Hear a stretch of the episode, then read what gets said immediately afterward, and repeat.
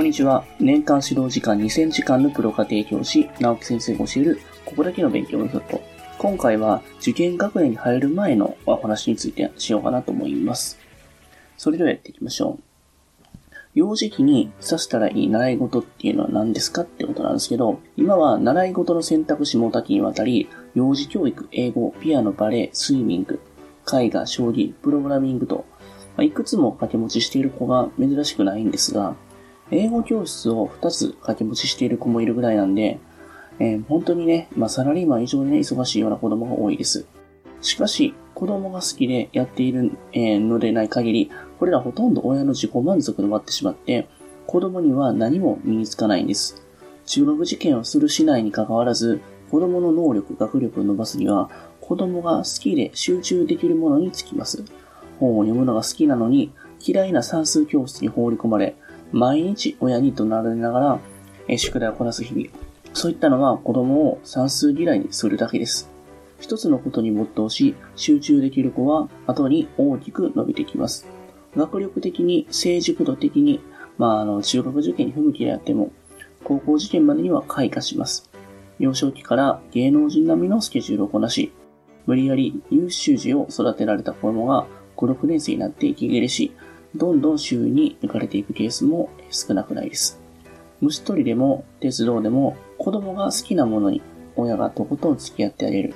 あるいはその環境を用意してあげる。子供を伸ばすのには習い事の種類ではなく、親の働き方にかかっている。幼少期は体を動かすことによって脳が成長していき、日々の生活の中でその点を意識するといいと思います。もちろん算数教室やバレエを見学させて、本人が興味を示せば大いに、伸ばしてあげればいいと思います。子供が興味を持つ対象は千差万別です。習い事ありきではなく、我が子が集中力を発揮する好きなものは何なのか、親の目で見極めてください。続いて、塾には何年生から通わせる方がいいですか？今のほとんどの塾は4年生から中学受験のカリキュラムをスタートさせています。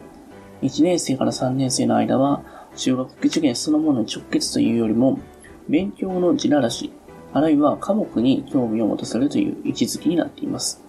よって、塾に乗っかっていくんやったら、4年生からということになります。どの塾も一度勉強した分野が上の学年でも繰り返し出てきますが、その場合は丁寧な導入、そして基本演習、そういった部分は割愛されていきます。もし何らかの事情で5年生の秋から入塾となった場合は、1年半分の未修分野を家庭で補う必要があります。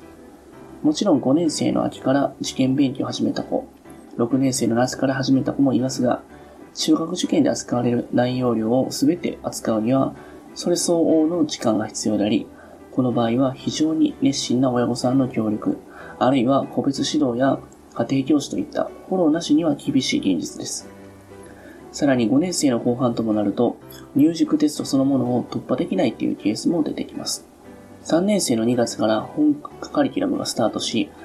塾業界が一方的に作ったものなんですけれども、塾に通うと決めた以上は、その流れに乗っ取るっていうのが負担が少なくて済むのも事実です。続いて、低学年のうちは何をさせたらいいですかっていう質問に対して答えていきます。低学年のうちに必要なのは、机の上で紙と鉛筆を使う勉強以外です。もちろん、計算や漢字の書き取りも、好きな子は大いにやらせてあげたらいいと思うんですが、そうでない限りは無理やり参考書や問題集に取り組ませてあんまり意味ないかなと思います。今は大学入試改革を見据えていて、中学入試の問題も少しずつ変わっていってます。つまり、机の上だけの勉強では太刀打ちできない問題が増えつつあるんです。その時にいかに受験勉強以外の経験や知識、人間としての幅があるかどうかが問われています。特に理科とか社会、高学年になった時、社会嫌いっていう風に言わないように、地図を片手にいろんなところに行ってみる。歴史ドラマを見たりとか、地理マニアや、本当そういったね、歴女とかね、歴男になるくらい、家族でそれらを楽しむことが大事かなと思います。理科が好き、そういった得意な子には大抵家庭内で、そういったようなね、なしかけがね、行われています。国語においても問題文で、戦時中の話が出てきたときに、戦争を題材にした映画を見たことがある子、原爆ドームに行ったことがある子、そういった子っていうのは、空襲とか防空壕という言葉が出てきてもきちんと理解できます。たくさん経験の場を用意すること、それが親の自己満足にならないように、子供の興味を引かせるように働きかけることを意識してみてください。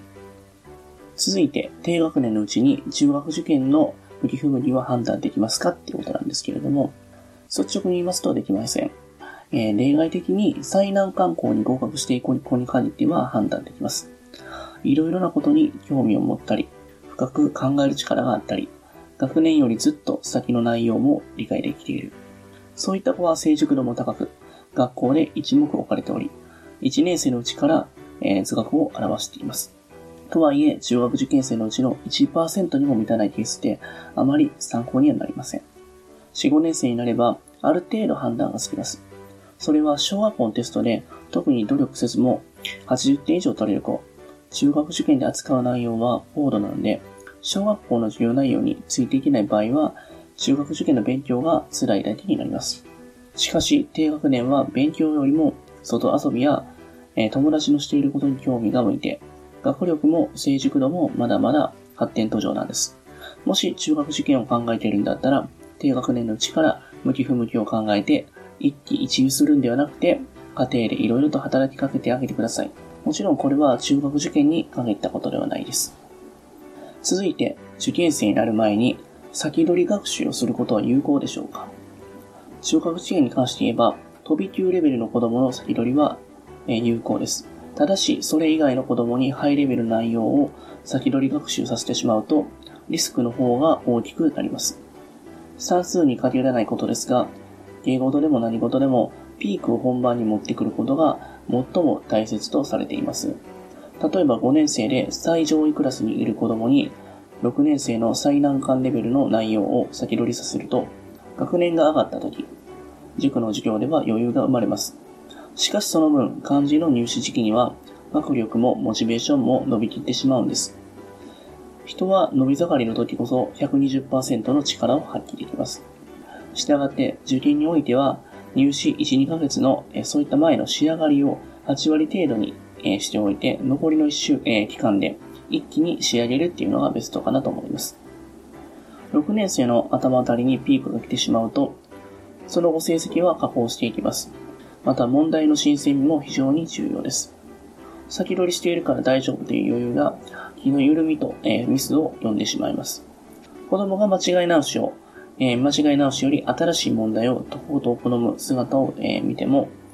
気の勉強さをご理解いただけると思います。ただし、知的好奇心や入試と関係のない学力を伸ばす先取りは大いに結構です。算数オリンピックや漢字検定1級などを目指す姿勢は、ぜひ応援してあげたらなと思います。続いて、発達障害があるんですが、成績はまあまあです。気をつけるべきことは何かありますかっていうことなんですけども、何よりも大事なのは、お子さんに合う学校を選ぶことです。才能豊かで、多様性に富んだ生徒を喜んで受け入れる学校もあれば、そうでない学校もあります。勉強も生活も管理の厳しい学校の中には、成績、会社だけではなく、集団生活から少しでもはみ出る行動をとる生徒を容赦なく切り捨てる。そういった場合があります。そうならないためにも、事前に学校説明会や、個別に学校に電話してあらかじめどのような対応を取るべきか聞いておきましょう。学校側がはっきり言わない場合は、文化祭や学校公開なので、高校生に実態を聞きましょう。そのような学校がある一方で、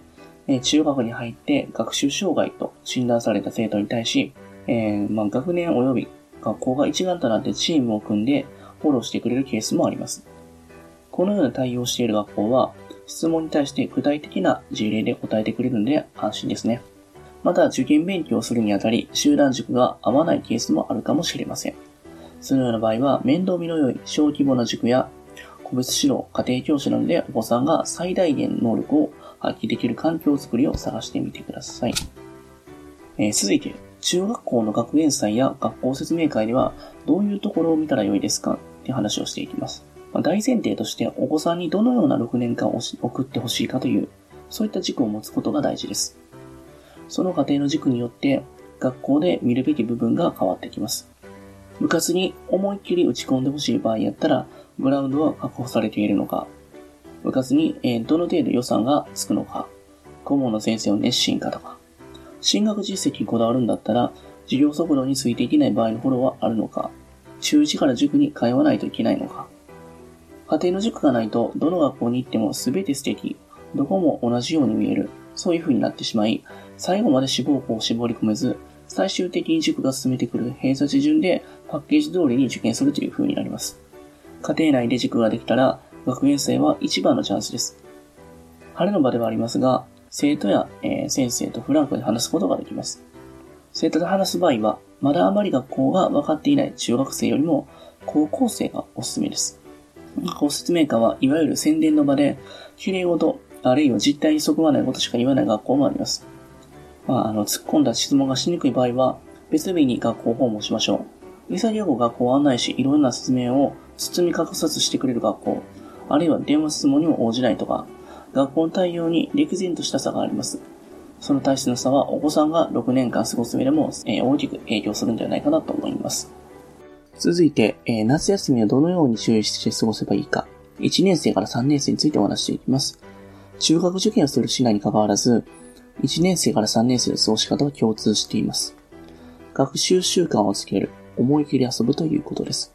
器用な子供は、夏休みが始まって最初の数日で宿題をすべて終わらせますが、毎日15分でいいので、学校の宿題会で机に向かう習慣を身につけましょう。1学年上の漢字を練習する、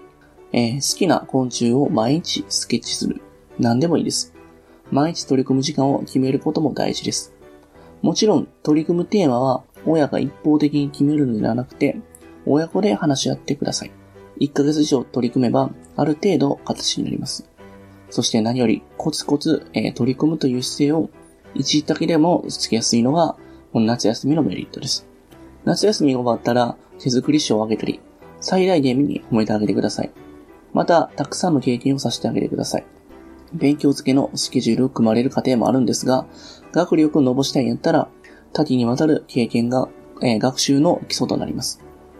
子供にせがまれたからといって、決してゲームとか動画サイト付けにならないようにしてください。これらに関しては、夏休み中の厳密なルールを決めておくことをお勧めします。続いて、夏休みはどのようなことに注意して過ごせばよいでしょうか。4年生から5年生。4年生で最も大事なことは、学習習慣を身につけることであり、学習内容を深めることはその次になります。